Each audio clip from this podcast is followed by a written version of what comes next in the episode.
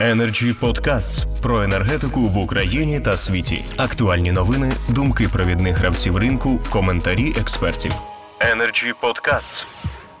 Першим запрошую до слова Олександра Ведінєєва. Він директор EIA Securities і в дуже відповідальні часи керівник департаменту ринкових досліджень НАК Нафтогаз України. Прошу, пане Олександре. Дякую, пане Андрію. По-перше, хочу уточнити, що ми побачили насамперед е, під час форуму не стратегію, а таку красиву картинку. Тобто, е, ну, яку, до речі, складно дуже аналізувати і називати стратегією. Е, це от певні такі стратегічні напрямки, я би їх назвав, які компанія ставить е, там за мету е, досягти, або в яких вона е, планує досягти там певних результатів, які вона декларує. Але е, там окремі складові стратегії, які там нас навчали, то то їх, наприклад, я не побачив. Наприклад, там не було видно, е, які обмеження є там у компанії, які вона приймає до уваги е, для того, щоб ця стратегія була успішно реалізована. Які, е, наприклад, які якими принципами вона буде слідувати для того, там щоб досягти там певних е, результатів? Тобто є окремі там. Е, такі білі плями, які ми, наприклад, як аудиторія не бачимо.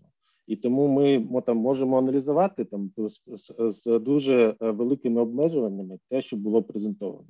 І як, наприклад, як фінансовий аналітик, я можу там вам сказати, що успішна будь-яка успішна там бізнес-стратегія, там вкладення якісь або ведення бізнесу, воно залежить від того, що, що ви маєте базуватися на певних очікуваннях, а не припущеннях.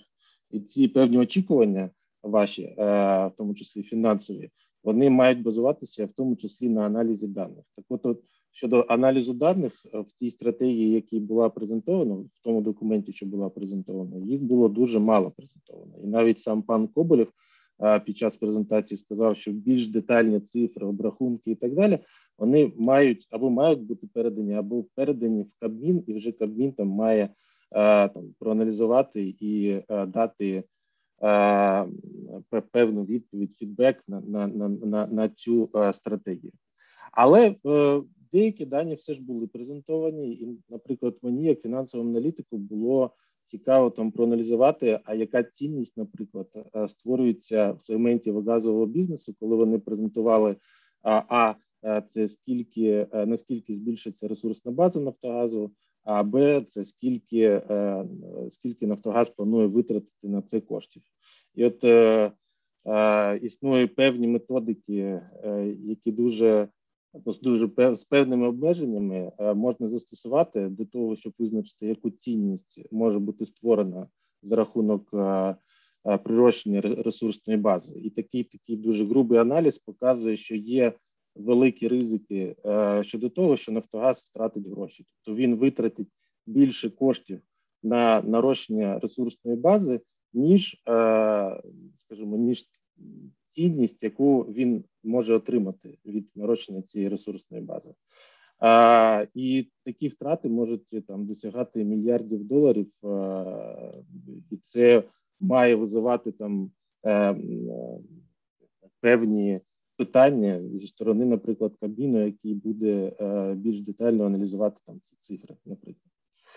Е, ну і е, це таке там певне перше спостереження з приводу цієї стратегії. А друге спостереження, яке я б там хотів про яке я хотів би сказати, це те, що в мене викликає там питання довіра навіть до тих цифр, які були презентовані. Якщо навіть під час там цієї презентації Нафтогаз каже, що у нас от була раніше стратегія, там програма 2020, але е, винуватий там в узриві цієї стратегії програми там виключно уряд, е, ну е, при, при, при цьому. Якщо подивитись на обсяги, ми можемо побачити, що навіть ті обсяги, від які які не залежали від від уряду, е, не е, скажімо, план по цих обсягах не був виконаний Нафтогазом і був виконаний на дуже великі, скажімо, обсяги, то питання з приводу того, а чи спроможна взагалі компанія там проаналізувати свої певні помилки там в минулому для того, щоб досягти успіхів майбутнього, це також має бути як обмеження для тієї ж стратегії, тобто в рамках там аналізу стратегії, як я вже казав, ми маємо приймати до уваги там певні внутрішні і зовнішні обмеження І це обмеження це також ну, є дуже важливим, на мій погляд. А, Ще щодо таких так спостережень, що ще можна там було побачити, це те, що, наприклад, я коли виступала там Лана Зеркаль, наприклад, то в вона виступала виключно щодо низьковуглецевих напрямків. Але наскільки я розумію, пані Зеркаль відповідальна не лише за цей напрям, а в тому числі відповідальна, наприклад, за арбітражі там з за іноземні арбітражі, скажімо так. І з приводу цього виникає питання: а що що щодо е, цих ініціатив щодо створення ліквідного ринку газу на східному кордоні України?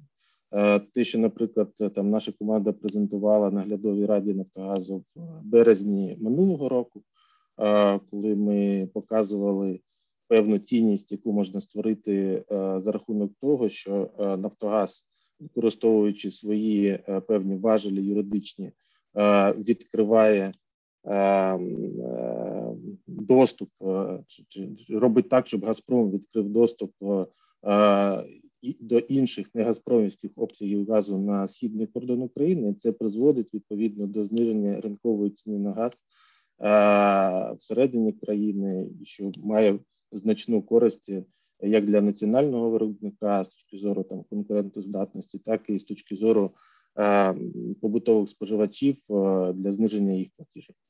А от цього я там зовсім, наприклад, не побачив в тому документі, що що був презентований. Ну і е, на таке дуже там швидке спостереження часу дуже все таки обмежений.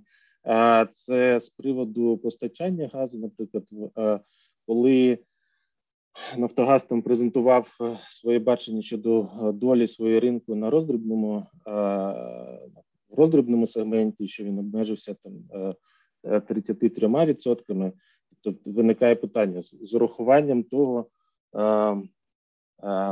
Того становища домінуючих постачальників на регіональному ринку, от що буде дійсно там відбуватися, як от якщо там повністю відпустити ринок. Як ми побачили там серпня, через те, що там Нафтогаз дуже повільно нарощував свою базу клієнтську на роздрібному ринку. Там, наприклад, група пана Фірташа вона скористалася цією можливістю і поставила дуже велику націнку там до 35%, 35%, що в принципі там є отриманням надприбутків. І от виникає питання з урахування там таких планів Нафтогазу, там не дійсно потрібно там вводити більш жорстке там цінове регулювання, там взагалі регулювання на ринку газу.